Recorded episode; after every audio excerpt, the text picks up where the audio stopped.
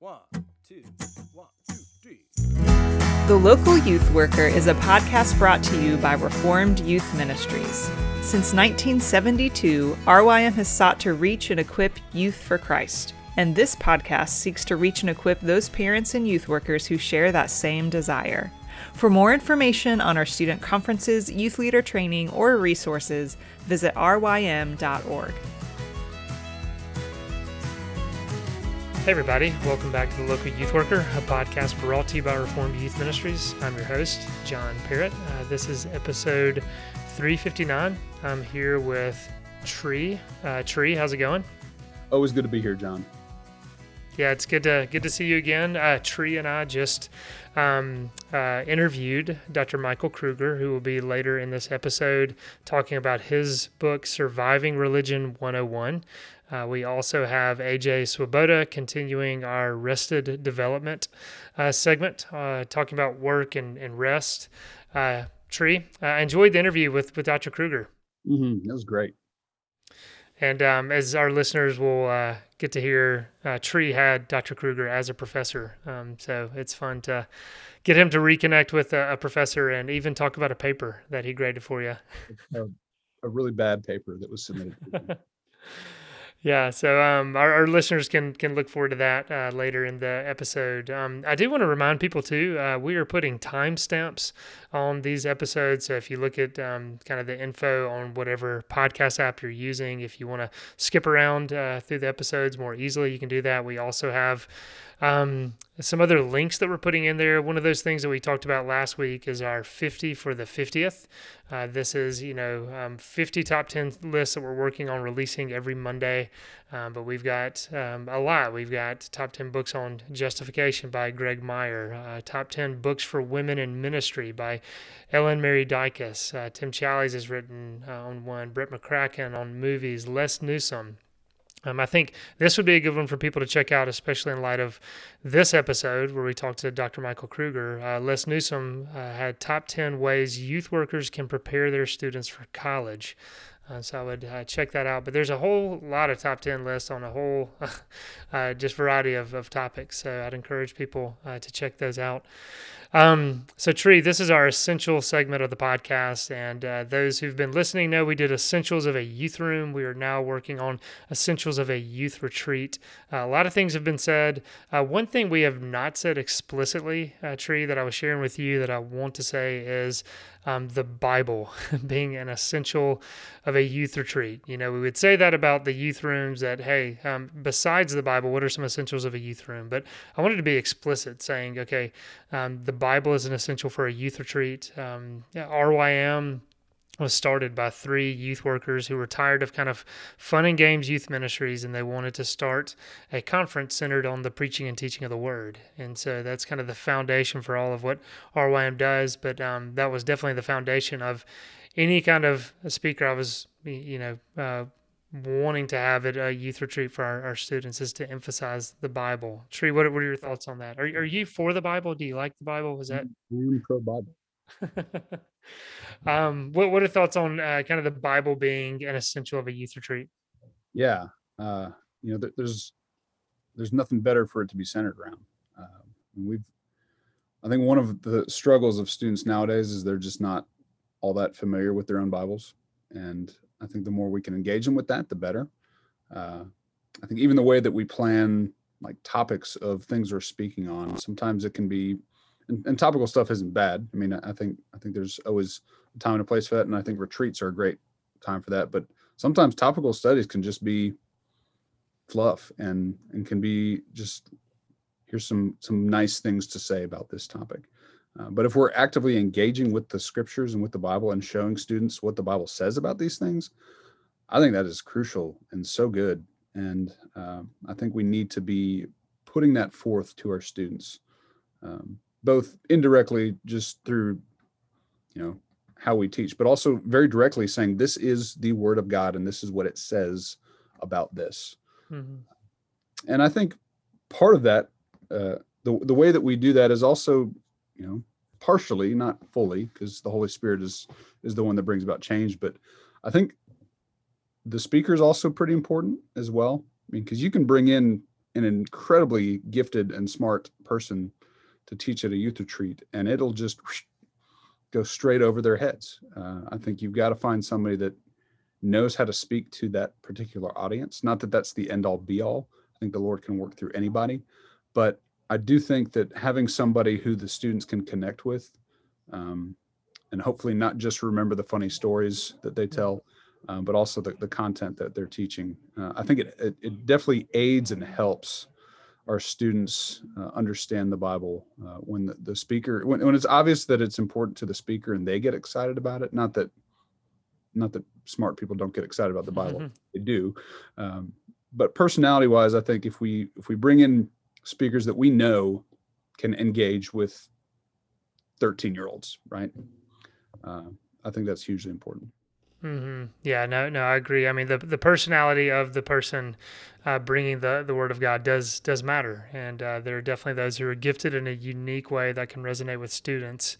Um, and like you said, not just make it kind of fluff or you know a stand up comedy hour, uh, but a way in which you can you know use humor appropriately and use stories and illustrations appropriately to uh, point to uh, God's word. Um, you know, but w- one more thing as we're talking about God's word is is having devotion time on uh, retreats was was always important as well, and so um, that was something that you know we would schedule. I cannot remember if it was you know 15 minutes, 30 minutes, but some time on on youth retreats to where every student was alone with God's word, and um, just that you know um, time to, to be alone, to not have their phone with them, and to, to be away, I think was important because it's it's so rare. Um, uh, so Tree, look, thanks for for helping share a little bit on this. Um, AJ Swoboda uh, will be with us next. Um, I did want to say too, uh, Dr. Michael Kruger, uh, just to let people know a little bit about him. Uh, he is the president at Reformed Theological Seminary, and he's written this excellent book entitled Surviving Religion 101 that Tree, Lynn, and I got to discuss a few episodes ago, and his wife Melissa was with us last week. So just to give a little bit more information about him, but he will be with us later in the podcast. Uh, for now, here is AJ Swoboda.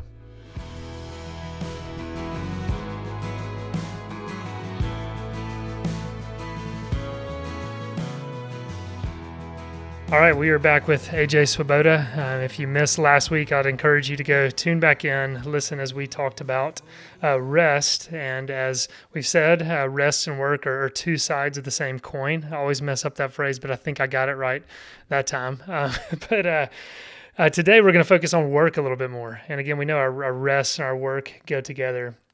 And we know, as you say in your book, as we see clearly in Genesis, God created work, He created it as a good thing. Um, but I'd love for us to think about how, how, you know, did it become a bad thing? And when did it start becoming a bad thing? And, and I'd love to, again, quote you once again uh, in your book, Subversive Sabbath. Um, and you are quoting someone else here. Uh, you say, Achievement is the alcohol of our time. Work is our drug, our numbing agent, escape hatch, and anesthetizing behavior.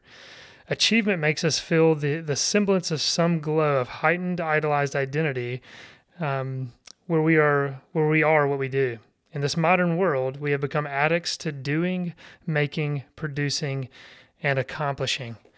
Um, I'd love for us. I mean, that's an excellent quote, but I'd love for you to just talk a little bit about how we started to make work such a bad thing and correcting our thinking on it. Yeah, awesome. Great question. Uh, work is good. Um, God made it. Um, we were made to rule and reign in the garden. We're called co-workers with Christ. We are called we are called to work with God. And that calling uh, still to this day is as good now as it was in the Garden of Eden. Um, but there does come a point when our work becomes an idol. And I love the way you said, at what point does it go from good to being something that we worship? And by the way, an idol is not always us worshiping something bad. Sometimes it's us worshiping something good.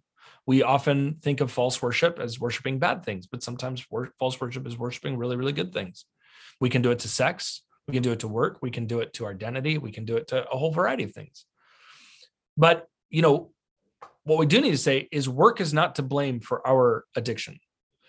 Um, in the same way, C.S. Lewis says that wine is not to blame for the alcoholic the alcoholic um, is to blame for um, the the constant decision or whatnot to to to give oneself over to the thing. Um, and in the words of C.S. Lewis, um, the abuse of something never nullifies its original use. And his idea is just because we abuse work doesn't mean work is bad. It means that we abuse work. Work is good. The problem with workaholism is it's a really unique kind of addiction. Um, unlike other addictions, so I write about this in my book, A Glorious Dark. Uh, I went through a season of struggling with alcohol uh, when I was in my early pastoral years of ministry. Um, I did not have an emotional infrastructure to deal with the difficulties of pastoral work. I didn't know how to do it. And so for me, the way that I dealt with it was a couple glasses of wine after work, and I didn't feel anymore. And I got, and I slept really well. And unfortunately, that pattern became uh, almost a needed pattern. And by God's grace, on Good Friday, uh, 10 years ago, I woke up to it and I've been, I've been clean since. But when you when you for an alcoholic and i wasn't an alcoholic but for an alcoholic the way that you deal with alcoholism is you stop drinking. But the problem with workaholism is the way you deal with workaholism is you can't stop working. Hmm. you just have to re-enter into right re- relationship with work. Some things we end by cutting off. Some things we end by developing boundaries and that's why workaholism is really hard because for many of us who are work- workaholics, you can't just stop working. You got to eat. And so it, it requires a change of heart. It's a different kind of addiction um, that requires boundaries. And that's why the Sabbath is God's healing agent for workaholics. For workaholics, we can't just stop working many much of the time. We need to have a new boundary. And the Sabbath becomes our AA. it becomes our way of dealing with the addiction and we take one day a week and we stop and we don't work and we rest and we enjoy God's creation and God's life. And we watch a Netflix movie and we eat pancakes and we go on mm-hmm. walks and we go out to dinner and we um, make love to our spouses and we play with our kids and we get in the garden and we get on a hammock. And what we what happens in that day is I'm not allowed to do anything that gives me something to be proud of. I'm not allowed to do something that gives me a platform of pride. It is a day, in the words of Eugene Peterson, the good a good Sabbath is a day where nothing notable by way of achievement has been accomplished. Hmm. So it's it's the crucifixion hmm. of accomplishment is really what the Sabbath is. It's a crucifixion of accomplishment and saying that I have one day a week where I don't achieve anything. Hmm. That sounds awesome. And, and Lynn, I, I want you to jump in here, um, but I don't want to. It's awesome, but it's really hard. I, that's what I was going to say. Because as I as I'm hearing this, I'm thinking, okay, the people out there listening, they're saying, okay, well, look, yeah, you know, this means I can't just take a peek at my email inbox on you know Sunday, whatever day it is when I'm supposed to be off. I can't just you know write that email or, or do something else. I mean, uh, you know, saying this to so many just it's it's so foreign and it sounds undoable. And so maybe speak to those a minute who just think this this is impossible. I can't do it. It is impossible. But but so it, it is. But but so so is a rich man entering the kingdom of heaven. Mm, yeah. and and only only by god is this possible. It is impossible. We do not we live in a world that is ruled by by a spiritual pharaoh. We live in a world that is ruled by satan and right now, God has allowed this world to um, be under a, a dominion of a slave owner. Pharaoh is right now the ruler of this age. And so, how in the world do you find rest in a world that's ruled by a slave owner? And and by the way, by the way, this is not the only time in history that people who have loved God have figured out that rest is really hard work. Mm. I mean, for example, go. Uh, I, I, was reading in preparation for writing the, the book Subversive Sabbath. I was reading about how the Jews in World War II. How do you practice a Sabbath in a concentration camp? Hmm.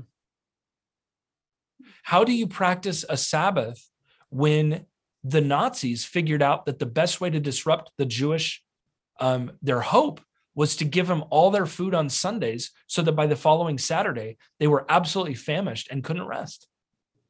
How do you live in a world that's ruled by by Satan at the present moment? It's like it's like it's like practicing a Sabbath in a concentration camp. and and so I actually was reading letters that were written between a concentration camp soldier, a Nazi, and he was writing to his superior, and he was saying this. He said this. He said, "We have learned that the best way to destroy the hope of the Jews is to destroy their Sabbath, because if you can destroy their Sabbath, then you destroy their hope." And he says he has this line in there where he goes, "Because every time they take a day of rest."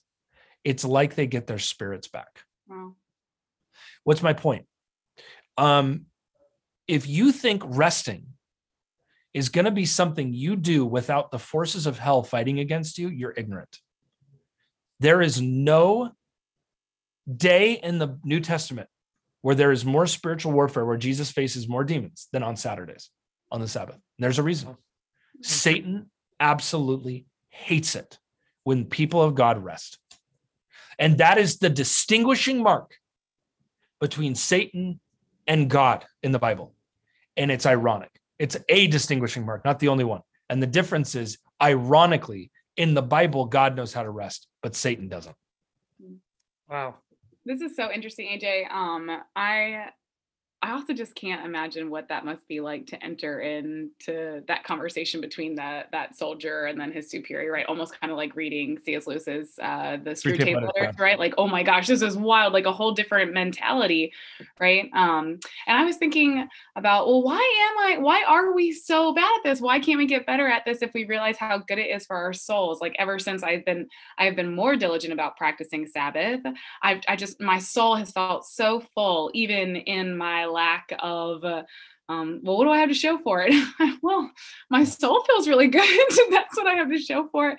Um, and just thinking and to encourage our friends who are listening to this, right? Like for us sometimes it can see it can feel like well if i can't practice it perfectly then i'm like i'm a failure every time yep. right but to celebrate the victories of okay actually i turned my phone off for three hours today or i didn't check my cell yes. phone while i was doing my quiet time like celebrating those little victories has really pushed me on to do more and more because when i think about like well today i actually did something productive i did laundry that's not a full sabbath like i yes. you know again here we are um, but in, instead celebrating like okay lynn like you you put it in your schedule. You tried really hard not to move your car for 12 hours like something like that. That's what ha- what it had to be for me as a young single in my area was just like well i don't want to sabbath because i want to go out and do and, and be all these places and do all these fun things. And so for me it was lynn just try not to move your car for 12 hours. Like if mm. you like that's a good way for you to sabbath and um, yeah do other things. So for me it's the well finding the little victories in one step being one step better at it instead of throwing out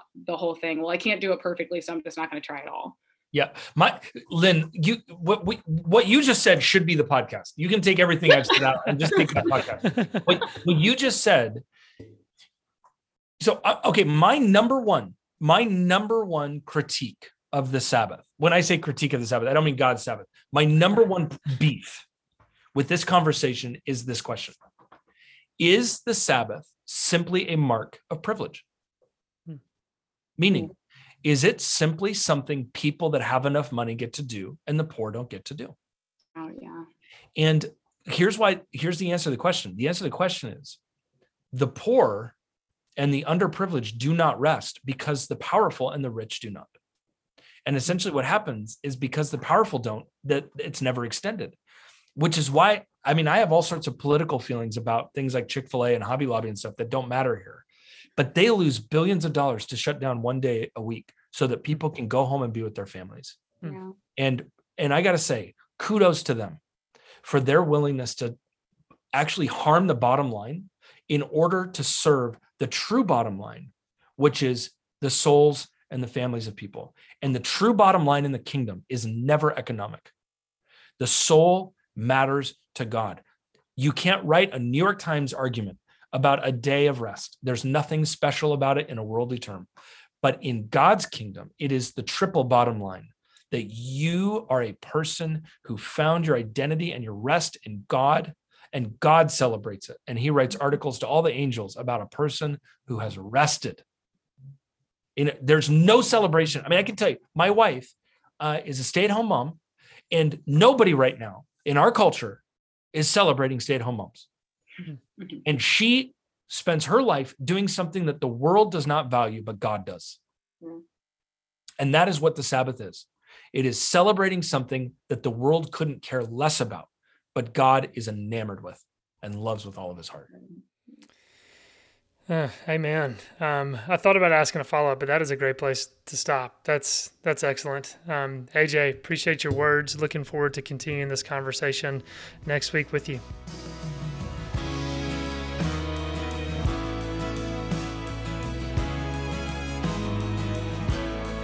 Dr. Kruger, welcome to the podcast. Well, thanks, guys. Great to be with you. It's, it's good to have you. Uh, looking forward to talking about your book, uh, Surviving Religion 101 uh, Letters to a Christian Student on Keeping the Faith in College. Um, before we do that, just, just curious, I'm sure you at RTS just had graduations, I'm assuming. Um, are you gearing up for graduation or are you through with that? Are you teaching summer classes this summer? Yeah. So right now, the students actually, literally today is the last day of final exams. So Okay. the the the weeping and gnashing of teeth is going to uh, die down after today. Um, and then on Friday we have our graduation uh, Friday morning. So yeah, it's a busy time of the year, and we're excited about sending the next class out to what God has for them next. Excellent. Yeah. Uh, looking forward to, to jumping in, talking about this, the book a little bit. I should tell our listeners as well, Tree Triello is joining us um, as well. And those who tune into the podcast know that Dr. Kruger, your wife, uh, Melissa, was on last week as well. She was talking about a forthcoming book she has through the Gospel Coalition, Social Sanity in an Insta World. Uh, we want to tell our listeners to be sure to go get that book. Um, but something she said that I thought maybe this could be um, our segue into talking about your book and this subject. Uh, she was talking about the importance of family dinners and just talking about having conversations around the table. And, I'd love for you maybe just to.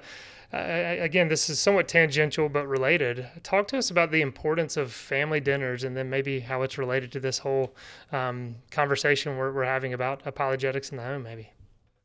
Yeah, well, I mean, I think it's more relevant than maybe your listeners even know. I mean, my book is obviously written for college students, helping them survive life at a secular university um, or any university for that matter. Um, but I get a lot of interaction with parents over that book, and they're always saying things like, "Well, you know, I don't want to wait till my kid's gone to start thinking about this. You know, how do I talk, talk about this earlier?"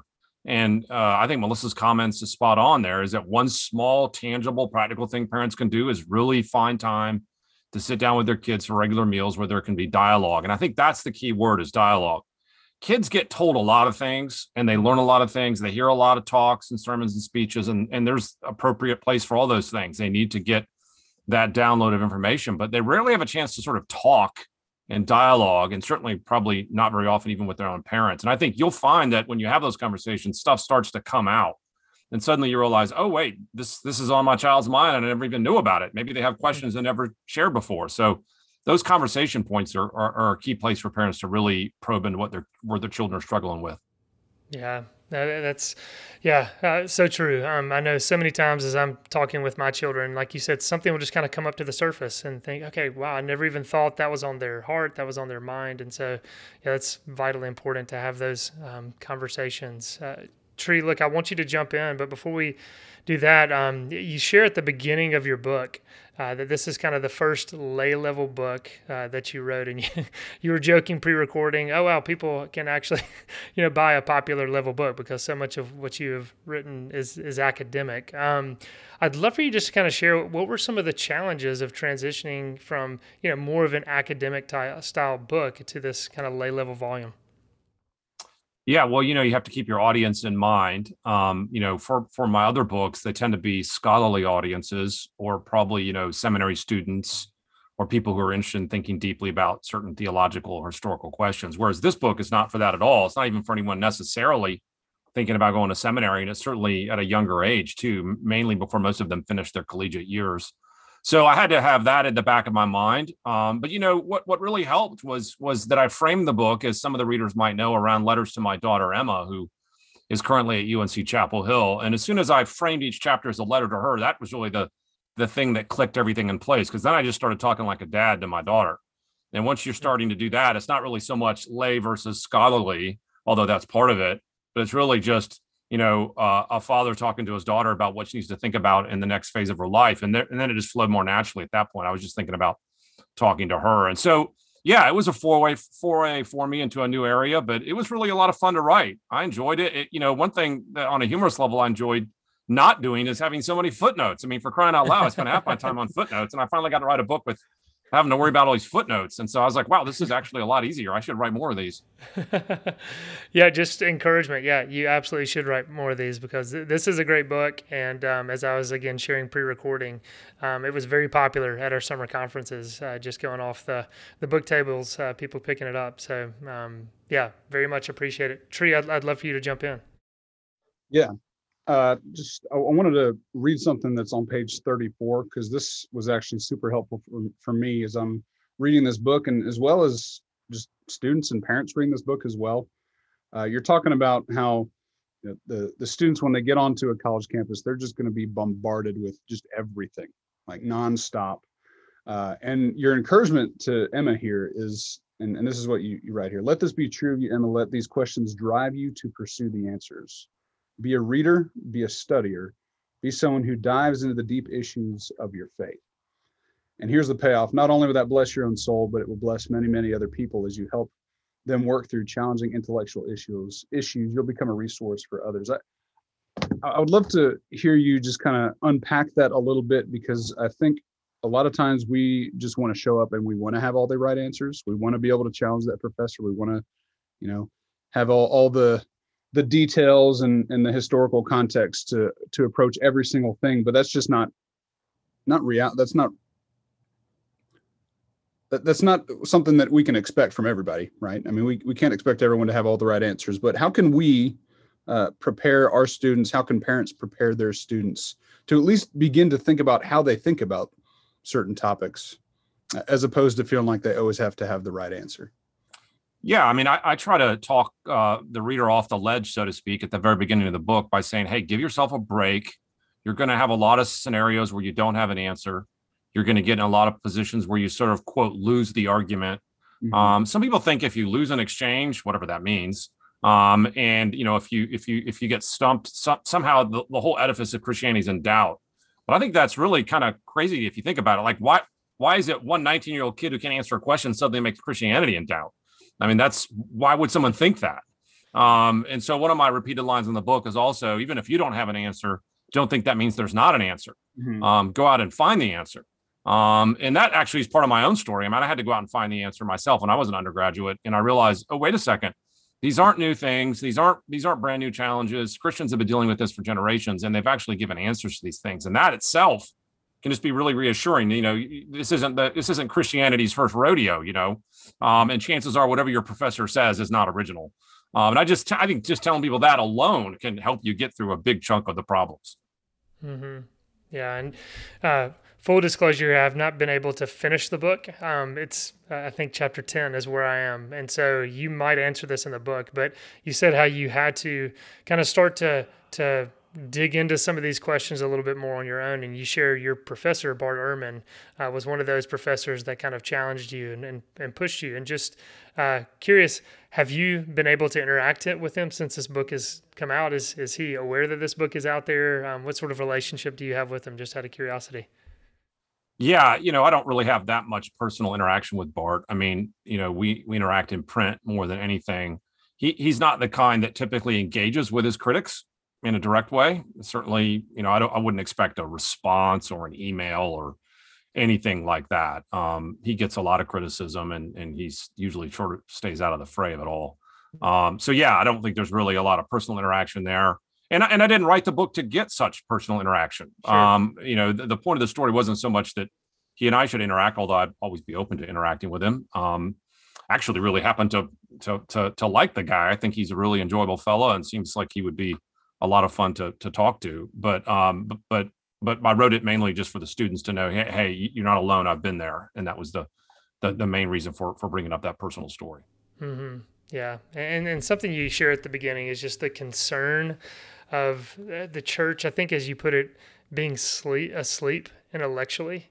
Um, and, and one of the things you, you say in your book, you say we need to do more than prepare students morally and practically. We need to train their minds to engage, engage effectively with an unbelieving world. Um, I'd love for you to talk just a little bit more about that, of just kind of your concern for the church um, and how we're raising seemingly a generation um, who may be asleep intellectually. Yeah, this has been on my mind for a while. And it's been curious. The response to the book has been multidimensional. I mean, obviously, I wrote it for students who already have gotten to college. But one of the most common discussion points, as I indicated in an earlier part of our of our of our talk here, is that parents have been coming out of the woodwork saying, Hey, what can I do before they leave to try to get them ready? And so I think there's this general sense that the church has not done a good job um, helping people be intellectually prepared. I certainly wasn't, and, and I don't think my situation was an isolated one. I think most kids get sent out from American evangelicalism with more of a moralistic framework for what to do in college, and not so much a, a, a theological and worldview framework. So, you know, there's lots of solutions to that. I mean, we could talk about a lot of different ways to address it. What one thought though that I brought up is I think there is in some churches, not not every church, but in but in some churches, a little bit of a, a protectionistic bubble mentality for the way we deal with our children. Um, my analogy is it's it's not that different than the parent who's super germ conscious and follows their kid around every day with hand sanitizer and make sure they wash their hands 37 times and doesn't ever want them to get sick. And then, you know, by the time the kid graduates high school, they're they're patting themselves on the back saying, well, you know, after 18 years with little Johnny at home, he's never been sick. And I'm like, yeah, but then the kid goes out to college and gets really sick and he's in the ER because his his immune system never got kickstarted when he was young because he never got any, you know, germs when he was little. That is the analogy of what's happening spiritually.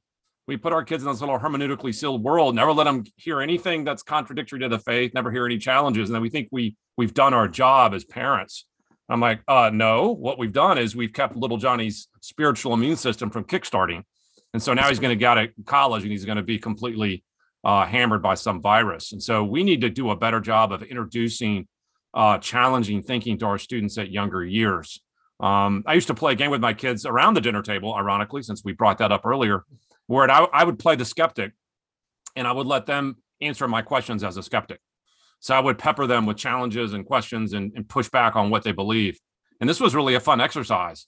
And I and I would I would back them into a corner pretty quickly, right? Because obviously I deal a lot with these things, but but it made them think about why they do believe what they believe. And I think we need a little bit of more of that in the in the church today. Hmm. I would love to, and, and Tree, I want you to jump in too, but I'd love to dig into this just a little bit more. I mean, we, we have on this podcast uh, talked about The Coddling of the American Mind by Jonathan Haidt and Greg Lukianoff a lot. And it seems like so much of what you're saying um, is just protecting, uh, you know, um, our children from he- hearing what, what the world is, um, uh, you know, pushing back on about Christianity. Uh, what are some?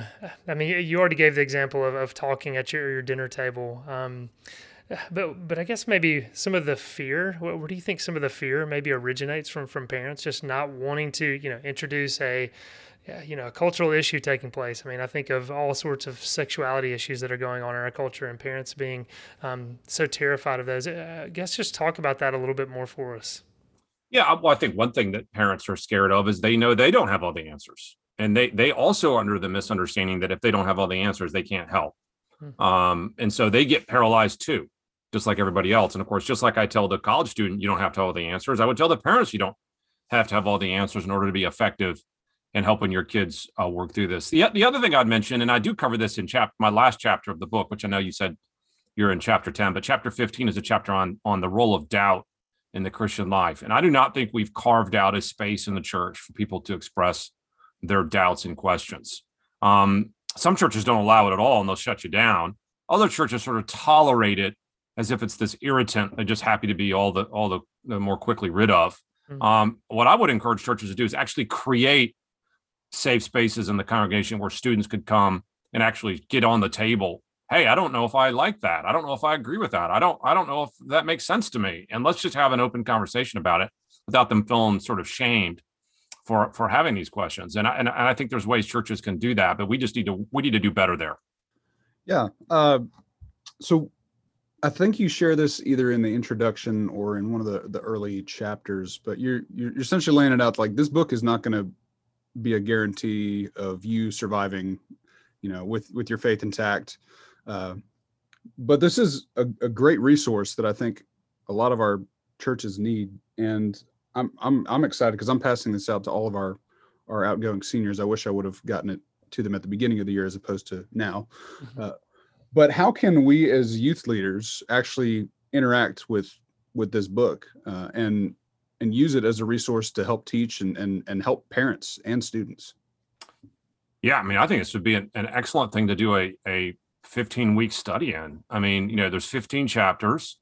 Um, you could do a small, I would, I would encourage, well, you could do it different ways. You could do a small group study with like a group of eight to 10 students where you could work through each chapter one week at a time in dialogue. This is the key, you know, they don't need another lecture. They need to read it and have the opportunity to discuss it. That, that, that's the key emphasis I would encourage. Now you could do it a different way. You could, you could have a presentation, say on a Wednesday night youth group where someone recaps the chapter in some sort of talk and then break into small groups after that and discuss. Okay, you could do it that way too. But the discussion is just 100% key here. Um, if someone just says, well, I'm just going to regurgitate the material in the book in these talks and everyone's going to be fine, well, you're missing the whole point.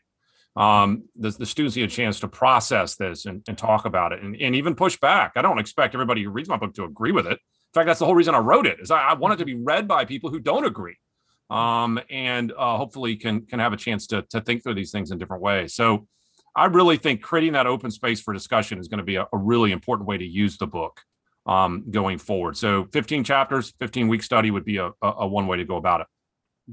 Hmm. Yeah, that, that's helpful. Um, you, you know, as you're writing these letters to, to your daughter Emma, I I mean, you have some of the the scenarios of, you know, Emma, if you find yourself in this, you know, scenario or someone bringing up this argument, um, I'd love for you just to speak maybe more generally about, okay, um, advice uh, to students who, okay, if they find themselves in an argument with a peer um, or a, you know, teacher, professor um, over a certain issue, what are kind of uh, the the knee jerk responses they need to have, maybe even from the the posture of how they begin to respond, not even getting into a specific topic, but but what's just kind of the here's some beginner steps on kind of engaging someone respectfully as as a believer.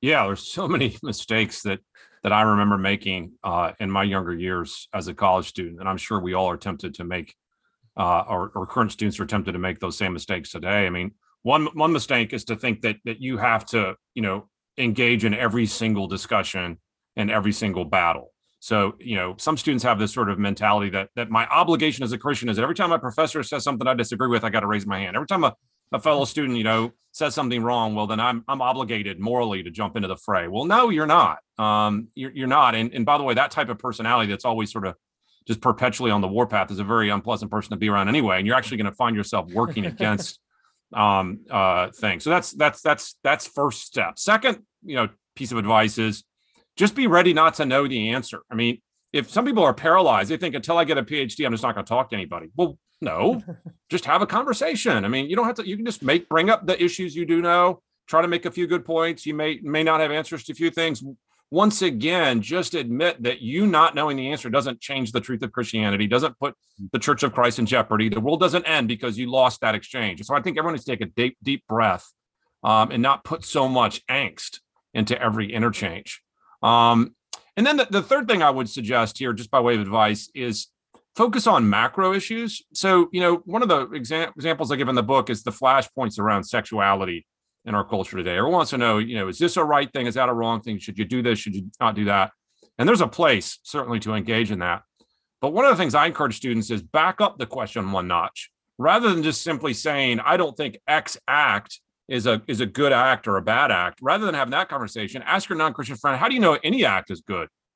Or bad? How do you know anything is right or wrong? What is your ultimate standard for knowing anything about morality? Now, what you've done is you've taken the the heat out of the conversation because it's no longer about that controversial issue, and it's just about how you know right and wrong in the first place. And you'll find that that's exactly where we want the conversation because we have a really good answer to that question, and you'll find out that most Christians don't, most non-Christians, sorry, don't have a good answer to that question. So I think that's another piece of advice I would give.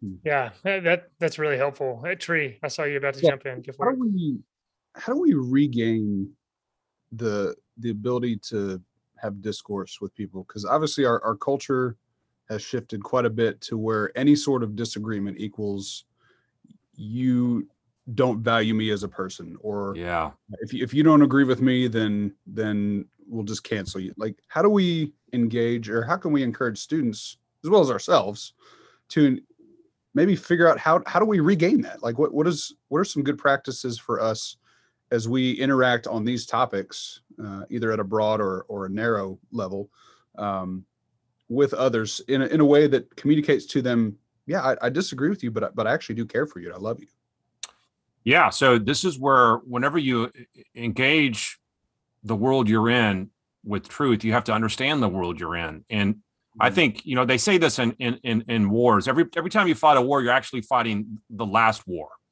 In other words, whatever tactic you're using in the current war, it's actually just the tac- tactic you borrowed from the war 30 years ago. Um, and I think we make that same mistake in the way we engage with our world today. We, we, we engage today still like it's, you know, 1950 um, and that people think in you know black and white categories and everything's sort of modernistic and modernity rules and you just need to prove people by science that things are true and they believe it well golly i mean that's you know you could dream of yesteryear but that's not the battle we're fighting now people condition truth relationally now you may not like that someone may object and say well i wish it wasn't that way okay fine but you just happen to be in the world you're in and if you want to be honest about the world you're in we as christians need to work hard to build relational capital with the people that we we witness to. That doesn't mean we believe that truth is contingent on feelings or relationships. Of course not. Truth is truth. Mm-hmm. But we do want to reach their heart. And they are a real person in a real time and place that responds to things because of their conditioned world. And we want to do the best we can to break through those barriers to reach them. And so, yes, is it going to take extra work to build relational capital? Of course. Do we want to work hard to prove we love someone and miss a disagreement? We're going to have to work harder than we ever have. You know, 50 years ago, we could have got away without working really hard at that, and people just dealt with it. Today, we we don't have that luxury. You know, Mhm. someone might say, "Well, golly, I wish it was still 50 years ago." I'm like, "Well, but it's not, right? you de- deal with the world you're in, and so it's going to take more effort to show we do love and care for you." The other thing I'll say is that as Christians, we need to we got we've got to recover the ability to get to get uh, attacked ourselves without retaliating. Hmm. Part, part of the problem is people are attacking us, and we're just we're just responding in kind. Um, and I know the knee jerk reaction is to do that, but we got to do a better job of just we're going to be gentle even though you're harsh. We're gonna we're gonna be patient even though you're impatient. Until we get there, we're gonna have a really hard time reaching the world we're in. hmm Yeah, and, and kind of to that point of you know responding to the world that we're in, and I mean Tree's question that this conversation, um, I just think of the impact of social media um, on on all of what, what we're saying, and of course social media gets brought up a, a lot on this this podcast, but um, and I'm even thinking of you know teaching students to have engaging conversation about these important matters, but now it kind of in the, the day and age we live in, it seems like we, have to start even more basic, just teaching students how to have a conversation because so many are you know on screen so much. And so I'd love for you just to kind of react to that. How, how has social media kind of nuanced this entire discussion on apologetics and engaging others who don't think like us? Well, like most things, uh, you know, there's good and bad parts to social media. I think we all all can agree that that even though there's some good parts to it, there's a whole lot of bad, Mhm. and um, it, it hasn't helped uh, dialogue because it's not dialogue. Social media is, you know, basically, you know, you know, a, just a new medium by which you can sort of vent anonymously, or at least quasi anonymously. At least you're not in the same room with somebody in ways you would never talk to a person if you're standing face to face with them and it's really been a hampering issue. And so a lot of kids in the current generation grow up, they don't even know how, like you said, they don't even know how to have a conversation with somebody. So, you know, surely the church can do a good job trying to recover that. This goes back to some of our earlier points, which is if kids kids are on social media all the time, they need a, someplace to learn how to dialogue. And the church, you know, is there's there, there don't misunderstand. There is a proper place for one directional preaching on a Sunday morning, right? That's designed to be one directional. But outside of that, we have very little dialogue even in the church how wh- how have we gotten there i mean that the church ought to be a place where people learn to talk to somebody and have a dialogue and honestly a disagreement in a in a in a right way so that when they leave they, they know how to do that um so i, I think it's naive to think we're just going to ban social media and and and there's all these you know bold moves like well let's restrict this and restrict that i'm not saying there's not a place for for for being careful about how much you're on it but i think rather than look at all negatively, how do I stop it? I think we need to supplement the lives of the people that we care for with good opportunities for face-to-face dialogue, so that they know how to talk and talk graciously and kindly uh, to people. And uh, that's gonna that's gonna take some work. Mm-hmm. Yeah, and yeah, cannot overemphasize enough. Your, I mean, your point that uh, social media is not conversation. That's just kind of yeah, lobbing uh, truth grenades, as I've heard someone else say it at people at times that are just kind of stirring the pot. So, um, good words though, Tree. I'd love for you to jump in again as well. Yeah, I have, can I switch gears for a second because I have a very do. specific question. Uh, so, chapter thirteen. Uh, my professor says the books were left out of our Bibles. Can we be sure we have the right ones? Uh, I'll, I'll be honest. This chapter brought a little bit of PTSD up for me because uh, my my Gospels paper from seminary will probably go down as one of the worst papers ever written at RTS Charlotte. oh, I doubt that. Oh, oh, you, you had some wonderful things to say at the time. Did I now? Well, I'd be embarrassed probably to know what I wrote on your paper. So Oh, sorry. It was it was it was just it was still warm as I turned it in. Um, but my question uh, revolves. I, I'm just uh, maybe I'm just ignorant to how things work on college campuses. When it when it comes to those other go- gospels, I'll put that in quotations for because our listeners can't see me say it or hear me see me do it. How often do religious departments at universities interact with those types of materials? I mean, you mentioned the Gospel of Thomas quite a bit, and it's a strange, strange book as as I've read it. Um, but how often do religious departments try to engage with those materials, and and how do they? I mean, do they use those as as to say these, we should be reading those too, or do they use them to say, well, we'll see you have all these other things. How how can you believe that the Bible's true? M- Maybe you can just help help help uh, unpack that a little bit. Yeah. So one of the things I try to do in the book is is look at the kind of range of different challenges. And so some are more emotional, some are more relational, some are more moral and ethical. Well, in the chapters you're handing out, I get into more historical challenges. And those aren't the only kind of challenges on a college campus, but they are still there. Um, you talk to anybody who takes a mainstream university religion class today, uh, whether Old Testament or New Testament, it's going to get into issues of canon, issues of why these books and not others. Uh, what about forgeries? What about lost books? I mean, it is still the rage. Um, I get so many emails and comments and questions, especially when I go and speak at churches about these things, that people are like, "Yeah, I'm still getting this. I'm still hearing about it. I'm still reading it." Um, and the and the religion professors are going to feed you the line that, "Hey, you know, all gospels are the same. That none are any better than any others. Pick the one you like. Gospel of Thomas is just as good as Matthew, Mark, Luke, and John." So yeah, that chapter was designed to hit back against some of those claims, which I think we've got really good evidence on our side for why those claims don't hold up. So yeah, that's just one of many things a student's going to get, but I really think that topic is not going away. Obviously, it happens to be a topic I've written on uh, a, a bunch in other places, and as you recall, uh, even taught about in my Gospels class. Um, but it's one of those issues that is so prevalent. I felt like it was worthy of a section in the book, and um, of course, I think the reader knows that the book's not exhaustive, right? No one thinks that when you go to college, you get 15 questions only. Um, surely I could write, you know, three or four more volumes with more more questions, but but in the greatest hits, that's got to be one of them.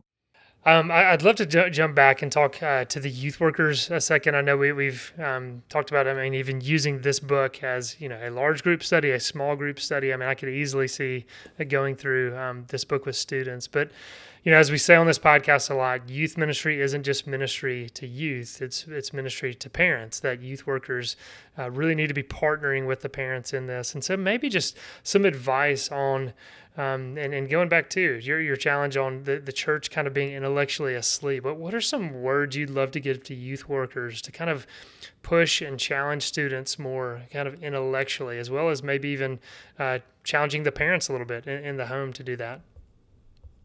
Well, you know, part of writing a book for a, a, a special demographic is you always hope it doesn't get limited to that. And one of the things that that that I've said repeatedly on podcasts I've done about this book is that these are questions that college students ask, but they're honestly questions we all ask. And so just about anybody could read the book, whether you're 18 or 80, um, and really, I think, benefit from reflecting on these questions. And so when you think about youth ministry, obviously the whole point here is get this in the hand of students before they go off to college and work through these issues with them. Great. But I've encouraged parents to read the book and I've encouraged the parents to read the book with their children. So they're reading it together, uh, moms and dads and uh, their children before they go off to college. And I would encourage youth groups then and youth pastors to see this as a joint operation. Yeah, you're doing it with the kid at youth group, but also I would connect with the parents, ask them to get a copy, ask them to read it too. And then you've got a three way conversation going. it's you as the youth worker and the student and the parents in three different dimensions there and maybe even have a session with the parents in the room or here's another idea maybe even have a session just for parents so have them read the book come in and meet with the youth leader and it's the kids aren't in there it's just the parents and the youth leader and you work through how to engage this mater- material with your children um, or with your youth probably a better way to say it. And uh, i just think that would be pretty incredible what that could produce. And it, it- that that kind of stuff is just not happening in churches. Um, and it's not that hard but i think you'd find parents really engaged with this material because they have the same questions everybody else does. Hmm Yeah, no, I, I like that idea a lot. I mean, I, I know uh, thinking as a youth worker that there were times where, you know, you, you try to balance of I don't want to tell the parents what to do and uh, overstep into their role and responsibility. So it was always helpful to either you know bring somebody in to talk about a certain topic or to be able to work through a book together and say, hey, here, here's what somebody else is saying. Um, I think that would be yeah a and I, great I- approach. I think some parents do get defensive there's no doubt that happens but i think a lot of parents just don't know what they're what they're they're supposed to do honestly um and so if they're given an invitation to have a dialogue with their teenager that the church is facilitating and setting up i think you'll find that a lot of parents are going to jump all over that um they are just going to be really glad to do it so um, there may be a few parents that, that give you the stay out of my business line, but I think 90% will be like, yeah, wh- when, when is it and when do I come? Because I want to do that um, with my, with my child. hmm No, I, th- I think you're you're totally right. Um, there's so much more I, I want us to talk about, but I I know we're we're getting close to time. Um, I, I've- I've got to ask: Is there going to be a surviving religion 201? And um, you know, kind of along with that, w- were there other questions you just felt like you did not have the time to get to? I mean, of course, that there's there's plenty more that could be discussed. Yeah, I've already been thinking about that. As soon as the the thing kind of you know uh, hit the shelves, I already knew it was sort of al- already limited and to some extent even out of date. Um, I mean, the, the- the cultural conversations are changing so quickly that I realized when the book came out, one of the one of the big cu- cultural conversations about happening when the book came out was transgender stuff. And if you know, I don't ever even mention that in the book, which now because you know I wrote it. The book came out obviously in in uh, uh, you know 2021, but I wrote it starting in sort of 2019. So by the time you know it gets out there, that conversation is happening, and I don't have time to update it. But I realize wow, I, I feel like I I should have said something about that. And there's many other issues like that. I know that I could go back and address. So yeah, you know maybe there's a 201 uh, down the road, and it could be a two volume set. Um, we'll see, but I, I'm excited for the reception of it. And um, even if there's never a 201, I think these are the core questions, and maybe there's be an updated version of it too. Mhm. So it could be an expanded and an updated version. So it's the same topics, but just developed. Sure. Well, well, I know Tree and I would definitely be um, some advocates to push you to write a, a 201. Um, but again, just reiterating to all of our listeners, I mean, th- this is a must-own book. Um, uh, like you said, I mean, thinking of reading this along with your own children, youth workers using this for small group studies, um, you, you cover so much. And like you say, these are kind of the, the foundational questions that we'll wrestle with. Um, Dr. Kruger, I, I know you've got a blog, Canon Fodder. Is there um, any other places you'd love to, to point people to kind of keep up with some of the work that you're you're doing? Well, you know, that really is the best place. So uh, it's michaeljkruger.com, but the but the title of the blog, as you indicated, is Canon Fodder. And there I, I write on things other than canon, but I have a bunch of my videos, talks, lectures, links to my books and articles. So, you know, if someone wants to go deeper into some of the questions that I cover uh, in Surviving Religion 101 or or other uh, key apologetics questions, that would be a good place to go. And and you know, I, I point people to other sources uh, as well. So hopefully that'll be a helpful site for folks. Great. Well, Dr. Kruger, I I know you, you get pulled in a lot of different directions and you've got a lot going on. So we really appreciate you taking the time to come on today. Thanks, guys. Enjoyed the conversation. Oh, coming by without money. Oh, come and feast without pay.